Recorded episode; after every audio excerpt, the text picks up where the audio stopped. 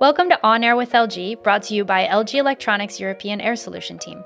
We know that in today's digital world, time is limited, attention is short, and everyone is busier than ever. That's why we're bringing the HVAC industry's hottest topics on air, where you can both learn and be inspired on the go. Join us for a new episode every 2 weeks, where we answer your most pressing questions and explore the constantly shifting world of HVAC topics like the energy transition, renewable innovation, and the past, present, and incredibly bright future that our industry has to offer to both our lifetime achievers as well as the next generation of professionals. I'm Melissa Moeller, your host throughout this series, and I hope you enjoy. In this episode, we're here with Pierre-Henri Chouet, avid aviator, motivational speaker, and author of the bestseller Debrief. And we're discussing the importance of communication, especially when on-the-job reactivity is key. Learn more about his motto, aviate, navigate, communicate, and how he uses tactics he learned as a fighter pilot to help businesses improve productivity by knowing what to do during times of cognitive saturation, incoming threats, and the fast-paced, always-on nature of today's world. Thank you so much for joining us today. I'm really looking forward to this conversation with you. Let's jump right in. Basically, your motto is aviate, navigate, and communicate. So would you mind telling us a little bit about where you arrived at this method and what it means towards how you suggest that people communicate more effectively with each other? Sure. So aviate, navigate, communicate is what we call the going back to the basics in aviation.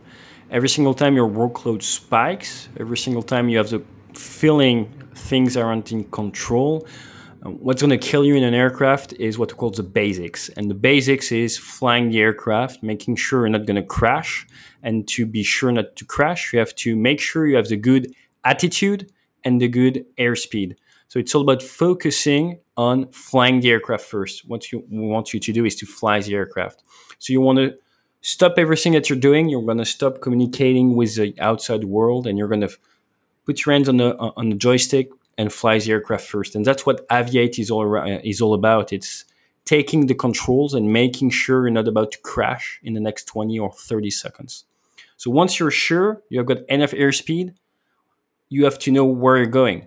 So that's the navigate side. So you want to head the aircraft in the good direction, make sure you're not heading toward mountains or you're not going away from your objectives. And once your aircraft is under control, heading in the good direction, now you can communicate efficiently. And you can really focus on the people you want to communicate with, and you can make sure you're going to get understand. And people tend to communicate too early. That's going to lead to misunderstanding, miscommunication, and crash later down the road, just because people aren't really focusing on communicating and listening to each other or making sure they got properly understood. So that's what aviate, navigate, communicate is all about. And as a human being, aviate is making sure you're physically and mentally okay. So navigate is your objectives, and the communicate comes after. And as a team, navigate is all your procedures. Communicate are your objectives. And before you're trained to standard, do not go and talk to clients or other business units. Otherwise, it's just going to get things in the wrong direction. That's what it's all about. Yeah, it makes a lot of sense. And I think that we all... in a way, our ideal scenario is to work in this way, but obviously to put actual words on it is really nice to have a concept in your mind and maybe a mantra that you can repeat back and forth if you're ever getting a bit lost in the thing. Could you give us a bit of background on yourself? And obviously we jumped right in with the aviation topic because you're obviously an aviator, but could you share a little bit more about your experiences before you became a motivational speaker and an influencer as you are today with us? Sure. So I started in sports, triathlon and duathlon and precision flying as a teenager. I did a lot of competitions, some amateur world championship, and then I joined the military at 19, right after high school. I got my training as an exchange officer with the U.S. Navy, so I spent 2.5 years in the U.S., came back to France, in Brittany, in the northwest part of France. I got assigned on Super Étendard, which is a single-seat anti-ship and anti-ground attack aircraft, made it to instructor on that aircraft and then transitioned to what we call the mighty Rafale, swing role, so all type of missions, again from the aircraft carriers, and deployed to Iraq, and then came back from the military, civilian pilot for Air Canada now, and starting adapting those methods beyond the cockpit, as I like to say. And what made you realize that this is actually applicable to almost, I mean, I wouldn't say even almost, but every single business, every single type of industry? What was your game changer moment that made you think, you know what, a lot of people could benefit from the training that I've had as a very specific type of training? The point, I think, is we're all human beings. And as human beings, I think you really understand and believe it when you start seeing your kids grow. We all learn and do the same stuff at the same stage, so to say. So what tricks us as naval aviator is going to trick you as financial officer or marketing, people in charge of marketing. Our brains are molded a little bit in the same way. And the challenges we face in aviation are challenges that might get us killed. So we really wanted to find solutions. Settling for it's okay, we'll find another way to do it another time, it doesn't work in that industry. So it really motivated us to find answers and to challenge every single day the status quo and to try to create growth every single day from a soft skill point of view. I think soft skills have become more and more important nowadays in modern companies. I think that's where really most companies could really use all the lessons we learn in aviation, because sadly all the process we use have been written in blood, so they're here for a reason, every one of them.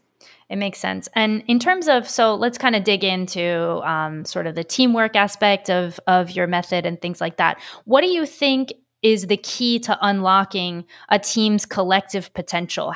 What are some of the best methods to make a team function in a seamless way? I think basic training and getting enough initial training is absolutely key. In the military, we're not going to give an aircraft to somebody that doesn't meet the standards. So you have to understand that to be a good professional, you basically have to earn your position in the cockpit every single day.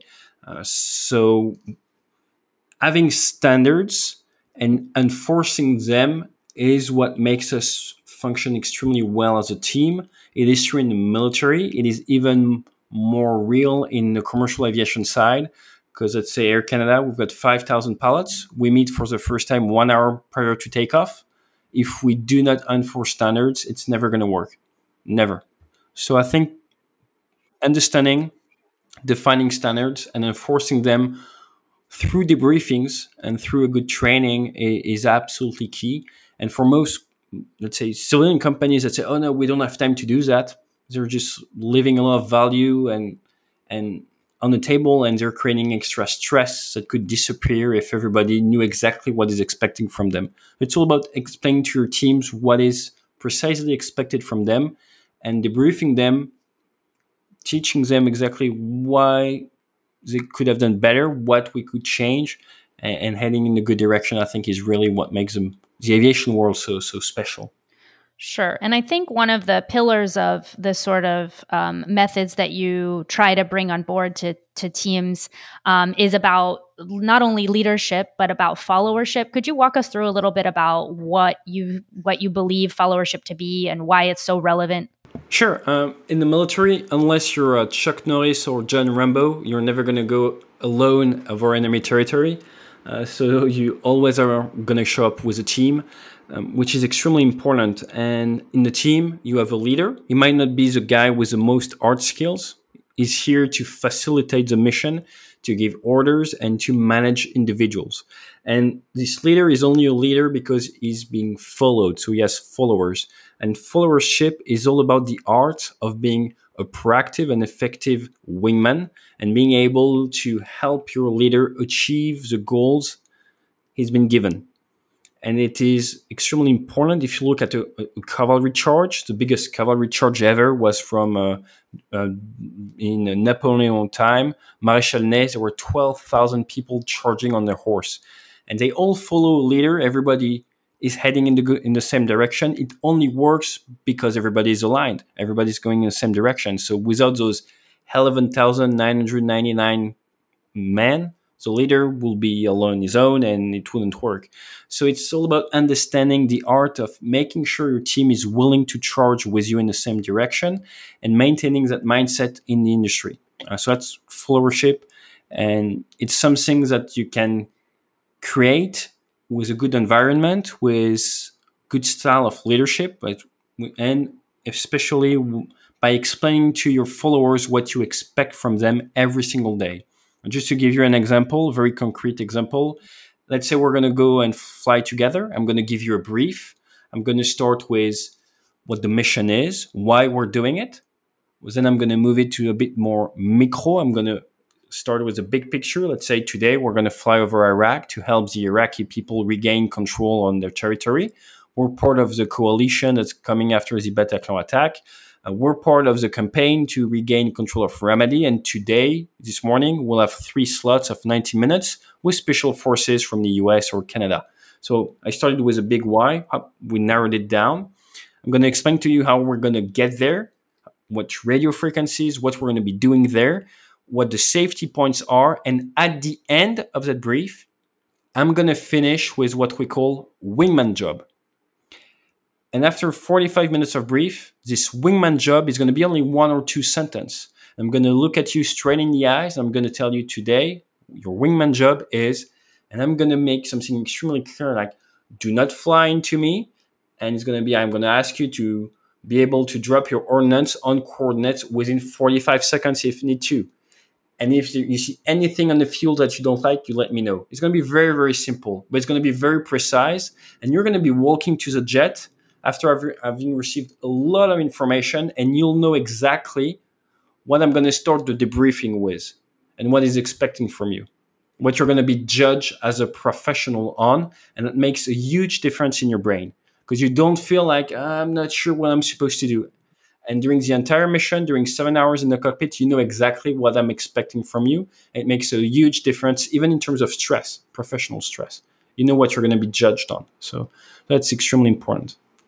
Yeah, I think that's a really good point. And in a lot of cases, in all industries, I think people are expected to read minds and kind of guess at what they're meant to do. Obviously, we have different targets and different things that people need to react to in a real-time way, which is obvious the direction you should be going in. But I think, we rely on people to be able to just kind of take cues that are too subtle for anybody to actually pick up on. So I think the idea of having open communication between teams in a way that maybe seems like sort of really back to basics is actually quite key.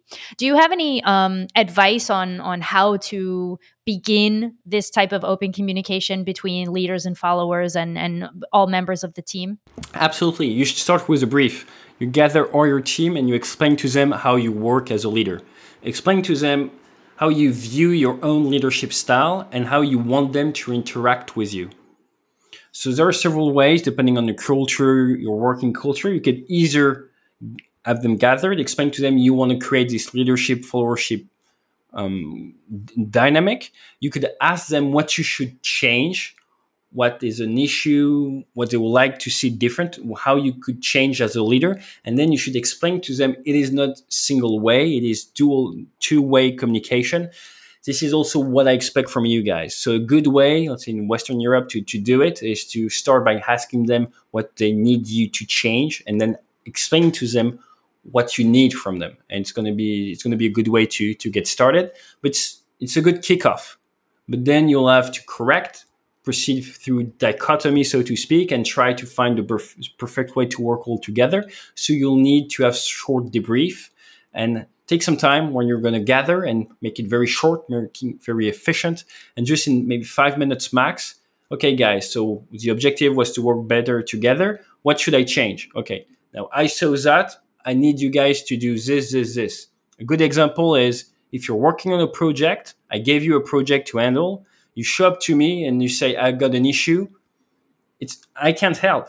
I can't help because you're the expert of the project. I'm not working on the project. I don't know what's in it. So if you show up to me with an issue and not any proposal, not any solutions, it's useless. It's just creating more workload for everyone. So you show up, Say, I got an issue. I thought about A, B, C. What do you think, sir? It's going to be much easier for me as a leader to interact with you. So small stuff like that. It sounds very simple, yet on a daily basis, as a leader, when you manage 20, 30, 40, 200 people, it really makes a big difference. It's all about making sure they understand you never want them to show up without solution A, B, and C, and showing them it's for their own good. If they think about A, B, and C, they're creating value. They're training their brain to find solutions. And as they do that, they're going to find out they find the answers by themselves. And in the end, maybe after 2 months, 3 months, they won't be showing up anymore because they know what to do. And also their brain is going to be able to remember better what to do in that situation. It's just understanding how the human brain works. So it's all about briefing and debriefing. Yeah. I think in general, people, and like I said before, I mean, going back to leadership's ideal situation, I think in a lot of cases is having their minds read. And in the case where you bring solutions, you can already start to anticipate the solution that would be the chosen one. And like you said, become more autonomous and empowered to make that decision without having to take it to a person in a position of leadership. Now, in the case of a lot of our customers, our business partners, and our industry in general. We're sort of a slow-moving industry in terms of moving with the times. It's in some cases we work in an old-fashioned way and we have old-fashioned habits, let's say, but we also are operating in an extremely fast-paced situation. There are emergency installations that have to be done, parts need to be ordered, and sort of the instinct to be reactive is kind of overwhelming. And so people rarely respond to the workload in any other way except just reacting, moving forward to try to get through things. Do you think that there is a time and a place for that type of reactivity? Or what advice do you have for people who operate in sort of a what's the next thing kind of world? I think what is important to understand is that being reactive is usually almost an addiction. It's really cool. Sometimes you feel the adrenaline and it creates something in your brain where if you don't have that adrenaline, you're not as reactive and as efficient anymore. And sometimes when you're used to working in those environments, if you don't get this stimulus, so to speak, this outside stimulus, you're not going to be able to be very efficient at your work. So it's something you wait for. And I've even known guys that are going to wait until the last seconds to really start going to the aircraft, that they're like, oh, I'm almost late. Now I have to go. And they don't even need coffee anymore. So I have adrenaline pumping, everything. The issue is that's how your brain works and how your brain wants you to behave. But it's not how you should, because it's going to be extremely difficult to manage a team like that. But the big issue and the big point you should remember is that when the alarm rings, so to speak, when you have to scramble, as we say in aviation, we have to do the emergency takeoff, you should have already done 90% of the job. We say that 90% of the success of a mission relies in the preparation being the anticipation phase, the training to standard phase, and having thought about perfect standard operating procedures beforehand. So once this alarm rings and you have to go and do your emergency work, you should only have 10% remaining. And from what I see in a lot of different industries, it's not 10%, it's more like 50 or 60, due to a lack of debriefing and due to a lack of energy after the mission. So it's not because you're done at the place you're supposed to work, then it's done. We say the mission is only done once the debriefing is over. So you had this adrenaline pumping, use it an extra 3 to 10 minutes. Use it to learn from what just happened and to write down maybe some procedures or some, how we call them, lessons learned. What did you learn on that specific mission? And ask yourself and your team that question. If you had to do the same mission again, what would we do differently? And next time you have the same type of mission, try what you did in Luxembourg and do it differently. And now it's really going to make a difference, and your process are going to change, and your process are going to evolve with the tech you're using, with the world we're living in, and it's going to enable you to keep up with the speed of change. Yeah, sure. I think speed of change is definitely one of the things that we face on a daily basis. It's certainly information overload from the perspective of our installer partners. In a lot of cases, even the consumer is more informed than ever before. So their need to go further with their end customers is even stronger. In a situation where you're just completely overwhelmed and over flooded by the workload, and in some cases, I know certainly this is the case for myself. I freeze. I don't know where to go or where to take the next step. So what's your method dictate in terms of that for moving forward and actually continuing to be progressive? So if you tend to freeze, it's basically because what your brain expected is too far off from what is happening. So we tend to try to visualize what could happen beforehand so that we are never stuck in a huge difference, like a cliff in our brain, whereas reality is just too far from what we expected. So it's all about anticipation and trying to visualize what it could look like, what an ejection around above enemy territory could look like, what like having your wingman getting shot could look like, all those stuff. If you haven't thought about it before, your brain might go in, MS-DOS failure mode. So it's not something you want. So it's all about anticipating those phases and anticipating that because we're human, because our brain are designed the way they are, and because we're in a world where we get like bombarded with information, at some point you're going to have to step back. And so detecting when your brain starts to become overwhelmed, when your bandwidth is going down, and as soon as you detect it, you step back. You reduce your immediate workload, you go back to the aviate, and the aviate is leaving that brain liturgy, so to speak. So you want to physically step back from what is happening. Taking several big breaths is also a good help. And you want to stop this mental tunelization and go on with a new objective. So ask yourself, okay, what did we just do? Step back. What should we do now? What is the main priority? And you should have thought about it before, but just by breaking stuff down like this, it's going to enable your brain to regain control to what is happening. And it is extremely difficult if you're used to being overwhelmed. Your brain goes in a default mode, hey, I'm overwhelmed, which is not good. And you have to retrain your brain to not go into that dark path, so to speak. It's certainly good advice. I'm going to have to re-listen to this after we're done. Make sure I take some of the advice that you're giving out today. I think one of the things that that maybe you face in a lot of cases is the people that you're trying to impart this wisdom to have a sort of, it's clearly something that needs to be worked on over time. It's a complete shift of the mindset, of the way that you structure yourselves, of the way that you structure your team, the way that you organize your day-to-day workload, because in a lot of cases, we're talking to people that have been working for a long time and they have their rhythm, whether it's functional or not, whether it's efficient or not, it's what people do. So I guess, how do you convince people to kind of reinvent the way that they work through methods like yours? Usually the people we work with, they reach sort of a plateau, and they're smart enough to know that plateau doesn't link to growth.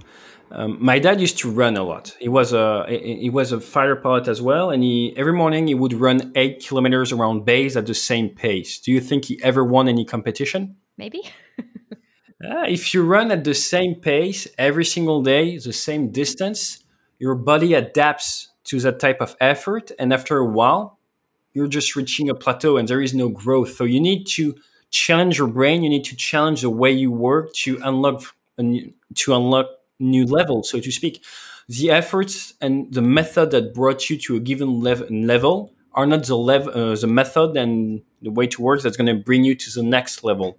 So people that understand that, hey, they basically went as far as they could working like this, and they have to rethink a little bit the way they should work. They adapt this sort of new type of agility, and this new agility, it's just a structure of reinventing yourself almost daily. And that's going to enable them to adapt on almost to everything, because it's just all about making sure you have enough time with yourself to step back and change the process if needs be. So it's really all about being extremely agile, so to speak, making extreme agility a routine. I like that. Extreme agility. I think we all should take that into consideration, because it's easy to get stuck in your own status quo, even if it's, again, like not as efficient as it could be. So extreme agility. I'm going to take your advice this week and try to implement extreme agility, and let's see how it goes. Maybe we'll have you on for another session so I can report back. If you look at agility itself, that now is coming in, let's say in France, I know some companies are adapting agility. It's coming, from Scrum. And what most people don't know is that one of the co-founder was a fighter pilot during Vietnam. So that means that nowadays, in 2021, I've been working with some companies that are like, oh, we're switching to agility. And I'm like, awesome. It's US military method from Vietnam. So it's like from another area. Just guys, it's already not agile enough. Remember your computers from the 60s? That's where it's coming from. So what I want to share is that we reached a level in technology and in all that stuff where if you think agility is agile, it is, I mean, it's good. It's like almost 60 years old. So it's not we're not reinventing the wheel here. We're just, for companies who haven't uptaken agility yet, they should get on board, because it's an old concept that can be refashioned for a new world. Okay. So one question we ask all of our guests at the end of our segments is, what advice would you give to yourself if you could have a conversation with that person at 20 years old? So what advice would you give to your 20-year-old self? Over-prepare. I think over-preparation is key. And with over-preparation, you will never have any regrets. So always showing up over-prepared is, I think, the best advice you could give a 20-year-old, myself included. Would you have listened to your advice at that age? Not sure. No, yes. I was already a bit in the over-preparation mode, okay. But I think because not a lot of people do it, you tend to think you might be wrong. But I think it's something very important. I think it's an important skill to work on, because it will never lead to any regret. Yeah, it makes sense. I kind of live by that myself, but then sometimes I question myself, but then I still do it. So the over preparation is in my instinct. So got it. Thank you so much for your time today. We really appreciate having you on the air, and look forward to digging more into your methods and seeing how we can apply them with ourselves and with our partners. Thank you very much. And as we say in aviation, is fly safe. Fly safe.